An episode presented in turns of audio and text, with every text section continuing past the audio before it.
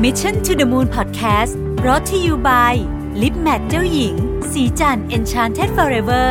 Matte Liquid Lip เนื้อเนียนนุ่ม เม็ดสีแน่น ให้เรียวปากสวยโดดเด่น ติดทนยาวนานตลอดวัน สวัสดีครับยินดีต้อนรับเข้าสู่ Mission to the Moon Podcast นะครับคุณอยู่กับประวิทยานุสาหะครับ วันนี้จะมาชวนคุยเรื่องหนึ่งที่แบบอาจจะมีความซับซ้อนนิดหนึ่งต้องจินตนาการตามนิดหนึ่งนะครับ เป็นเรื่องของการเข้ารหัสหรือ cryptography แล้วก็เรื่องของ quantum mechanics ด้วยนะฮะ แต่ผมเล่าแบบ คือผมก็ไม่ได้เป็นผู้เชี่ยวชาญด้านนี้ เพราะฉะนั้นผมจะเล่าแบบภาษาที่ง่ายที่สุด พยายามที่จะคิดวิธีการเล่าที่ที่ง่ายที่สุดนะครับ ต้องเล่าแบบนี้ก่อนว่าจริง ๆ เนื้อหาส่วนใหญ่ของ episode นี้เนี่ยมาจาก Craig Costello Craig Costello เนี่ยเป็น cryptographer ที่ต้องใช้คำว่าเก่งมากนะฮะ แล้วเขาก็ได้รับเชิญไปพูดในงานเท็ดใช่ไหมเขาก็เล่าเรื่องที่น่าสนใจให้ฟัง แต่ก่อนจะเล่าเรื่องการถอดรหัสเนี่ยต้องมาดูก่อนว่าจริงๆการเข้ารหัสกับการถอดรหัส หรือการเบรกรหัสเนี่ยนะครับมีมานานมากแล้วนะครับเหตุการณ์หนึ่งที่เป็นเหตุการณ์สำคัญในประวัติศาสตร์ คือเมื่อสักศตวรรษที่ 15นะครับช่วงนั้นเนี่ยมีความขัดแย้งกันหลายพื้นที่ในยุโรปนะครับอังกฤษถูกปกครองโดยควีนอลิซาเบธที่ 1 ซึ่งเป็นเป็นลูกของพระเจ้าเฮนรี่ที่8นะครับเรื่องพระเจ้าเฮนรี่ที่8เนี่ยก็มีเรื่องที่น่าสนใจมาก แต่ว่าเอาเป็นว่า Queen Elizabeth ตอนนั้นเนี่ยก็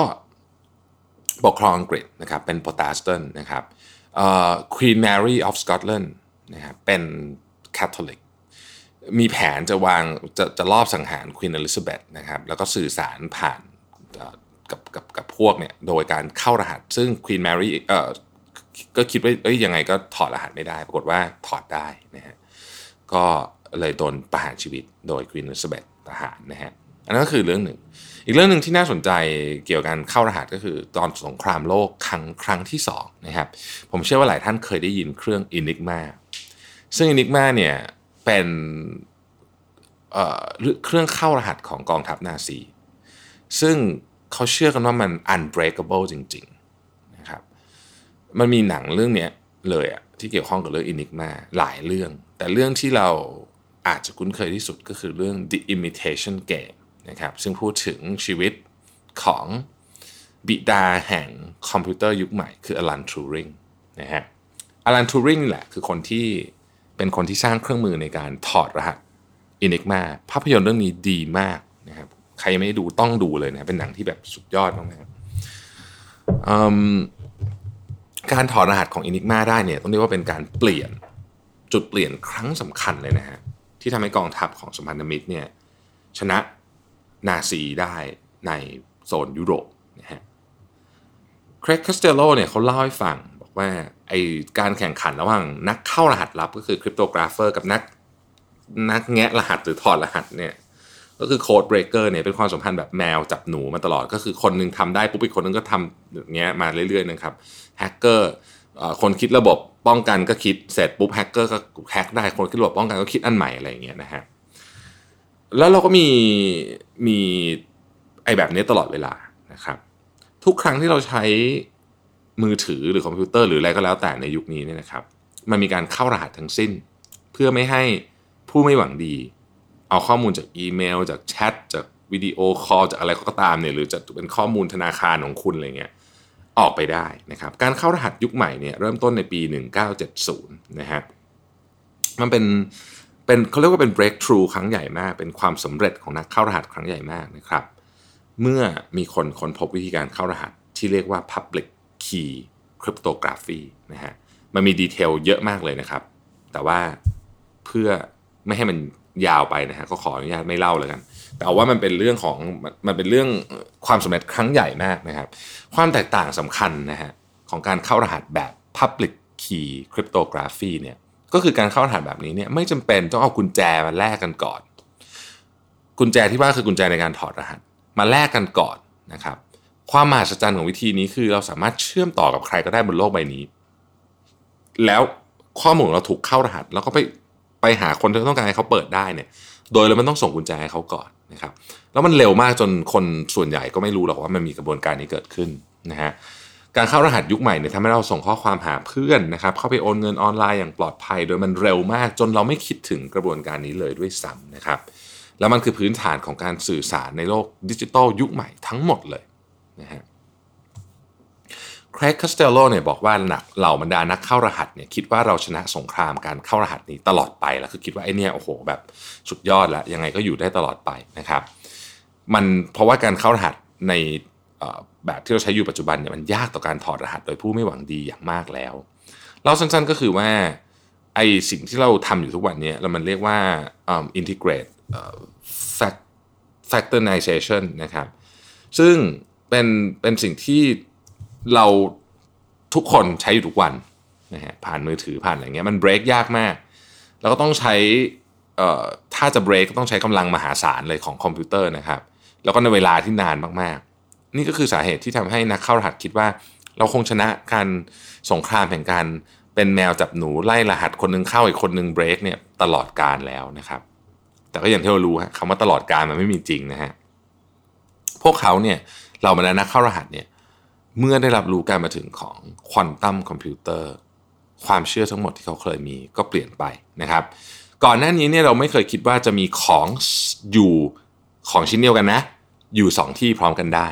เราไม่คิดว่าจะมีอะไรหมุนตามเข็มนาฬิกา กับทวนเข็มนาฬิกาพร้อมกันได้ เราไม่คิดว่าจะมีของสองสิ่งที่อยู่ตรงข้ามสุดขอบจักรวาลห่างกันเป็นล้านปีแสงเนี่ยจะมีอิทธิพลต่อกันในเวลาเดียวกันด้วยนะครับลืมกฎคลาสสิกของฟิสิกส์ไปก่อนนะครับ ตอนนี้เรากำลังเข้าสู่กฎใหม่ของสิ่งที่เรียกว่า quantum mechanics นะครับ ซึ่ง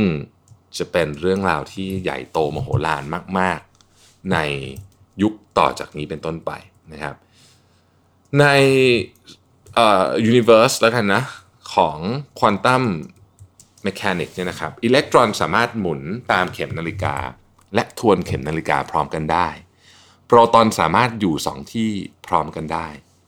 มันฟังดูไม่น่าจะเป็นไปได้เลยใช่ไหมครับ คือมันขัดกับความเชื่อที่เรามีอยู่ แต่ในโลกของ quantum mechanics เนี่ยมันเป็นไปได้นะครับ เรื่องนี้ ต้องบอกว่ามันซ่อนตัวอยู่จากโลกของเรามาตลอดศตวรรษที่ 20 แต่ปัจจุบันเนี่ยมันไม่เป็นแบบนี้ต่อไปนะครับ เมื่อการแข่งขันสร้างควอนตัมคอมพิวเตอร์เนี่ยเกิดขึ้นทั่วทุกมุมโลก ตั้งแต่ผู้เล่นรายใหญ่ๆที่เราคิดว่าทำแน่ๆอยู่แล้ว เช่น Google Amazon ไปจนถึงมีข่าวว่ารัฐบาลต่างๆ ก็ให้หน่วยข่าวกรองเนี่ยกำลังทำเรื่องนี้อยู่หน่วยวิจัยต่างๆทำไมฮะ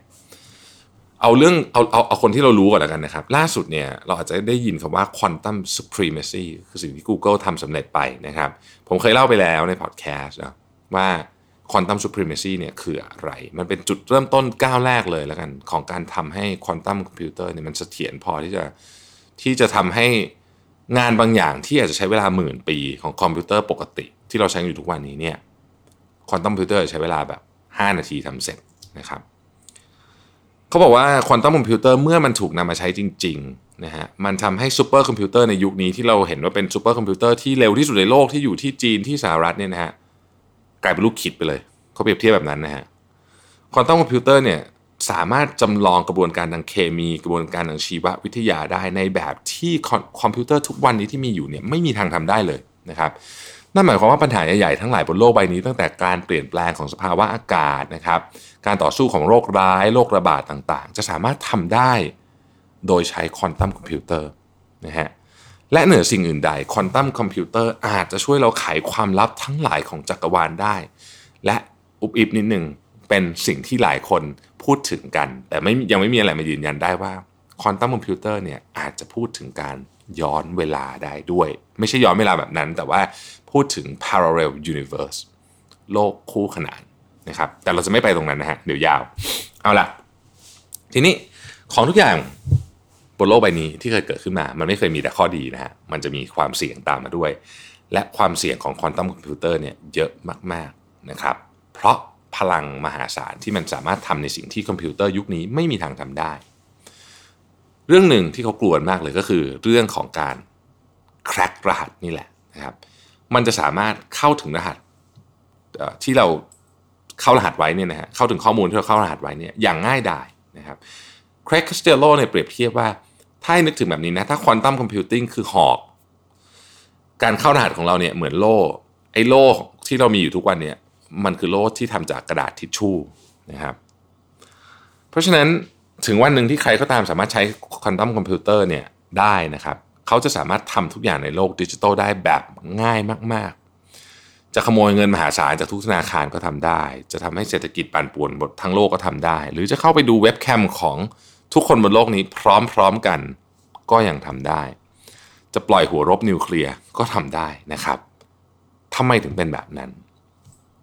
ก่อนอื่นเรากลับมาทบทวนพื้นฐานของคอมพิวเตอร์ที่เราใช้กันอยู่ทุกวันนี้ เราจะเรียกมันว่า classical classic computer นะฮะ ทุกคนคงคุ้นเคยคำว่าบิตดีนะฮะบิตเนี่ยมันก็คือสถานะหนึ่งสถานะใดสถานะหนึ่งระหว่างศูนย์หรือหนึ่งเวลาคุณคุย FaceTime กับเพื่อนคุณ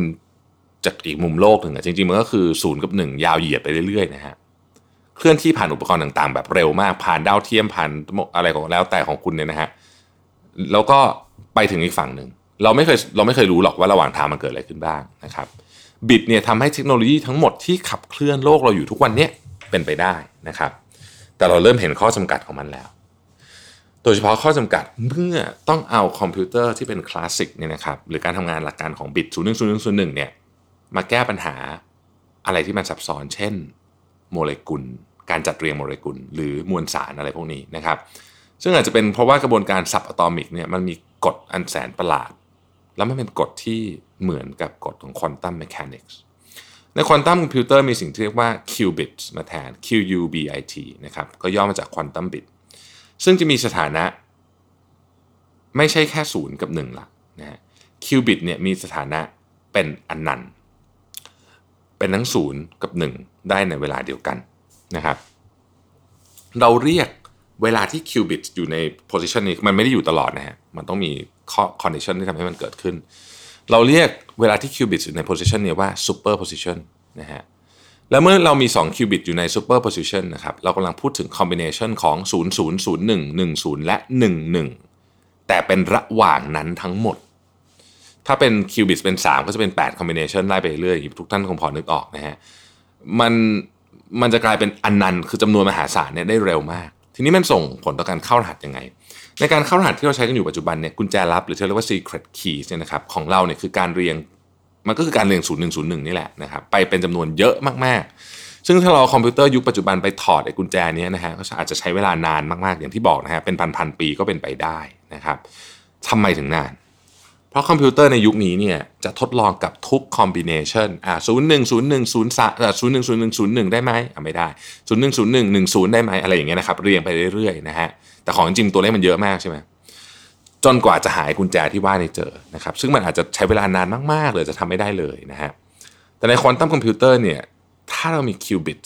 ที่อยู่ใน superposition มากพอ ข้อมูลต่างๆ ในการเข้ารหัสที่เป็นอยู่ที่เล่าให้ฟังเมื่อกี้เนี่ย เราจะสามารถดึง combination ต่างๆ ออกมาได้ พร้อมกันเน้นที่ keyword คำว่าพร้อมกัน เหมือนเข้าไปรุมทำทีเดียวนะครับ เพราะฉะนั้นการแกะรหัสจะง่ายแบบที่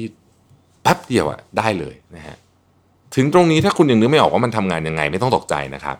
Niels Bohr เนี่ยซึ่งเป็นหนึ่งในผู้ก่อตั้ง